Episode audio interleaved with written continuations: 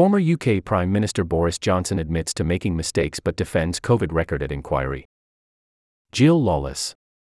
London, AP, former British Prime Minister Boris Johnson defended his handling of COVID 19 on Wednesday at a public inquiry into the pandemic, saying his government got some things wrong but did its best.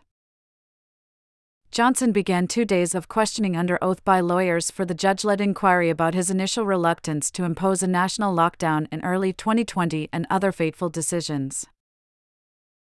Johnson opened his testimony with an apology for the pain and the loss and the suffering of the COVID victims, though not for any of his own actions. Four people stood up in court as he spoke, holding signs saying, The dead can't hear your apologies, before being escorted out by security staff. Inevitably, in the course of trying to handle a very, very difficult pandemic in which we had to balance appalling harms on either side of the decision, we may have made mistakes, Johnson said. Inevitably, we got some things wrong. I think we were doing our best at the time. Related stories Former British Prime Minister Boris Johnson bamboozled by science. COVID 19 inquiry told https colon slash slash apnews.com slash article slash COVID 19 dash pandemic dash Britain dash inquiry dash Johnson dash C5 C5E0 F119 Fa 33 C03 C69 725 C6 Fa 70B. Boris Johnson's former top aide is withering about UK government during COVID-19 pandemic inquiry. https colon slash slash apnews.com slash article slash UK dash coronavirus dash inquiry dash Johnson dash Cummings dash F954 ad 71B15117B348 DD16989 EBF74F.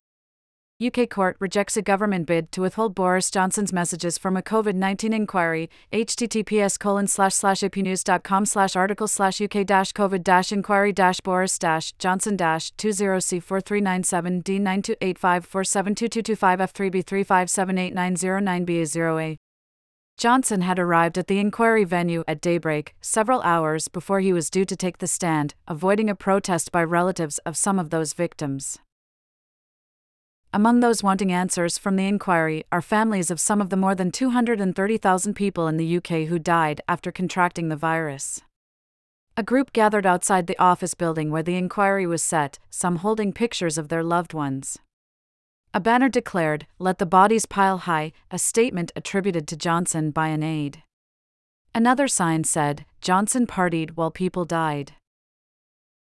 Johnson was pushed out of office by his own Conservative Party in mid 2022 after multiple ethics scandals, including the revelation that he and staff members held parties in the Prime Minister's Downing Street offices in 2020 and 2021, flouting the government's lockdown restrictions. Former colleagues, aides, and advisers have painted an unflattering picture of Johnson and his government over weeks of testimony. Former Chief Scientific Advisor Patrick Vallance said Johnson was bamboozled by science.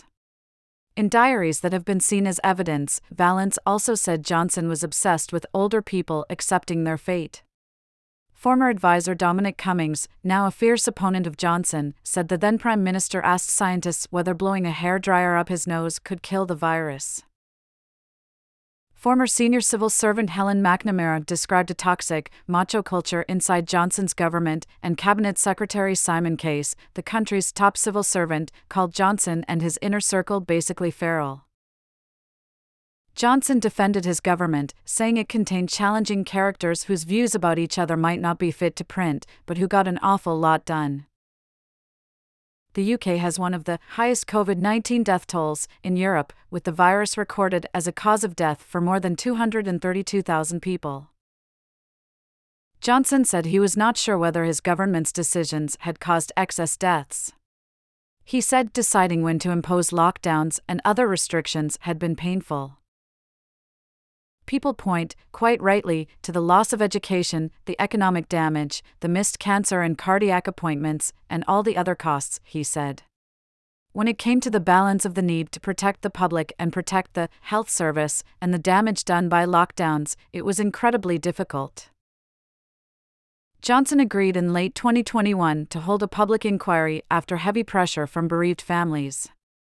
The probe, led by retired Judge Heather Hallett, is expected to take three years to complete, though interim reports will be issued starting next year.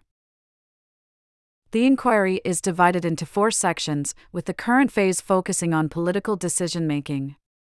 The first stage, which concluded in July, looked at the country's preparedness for the pandemic.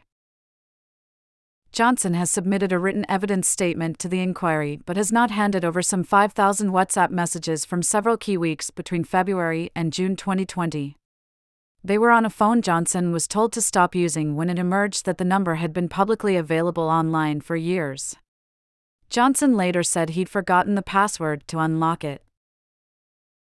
A Johnson spokesman said the former Prime Minister had not deleted any messages, but a technical issue meant some had not been recovered you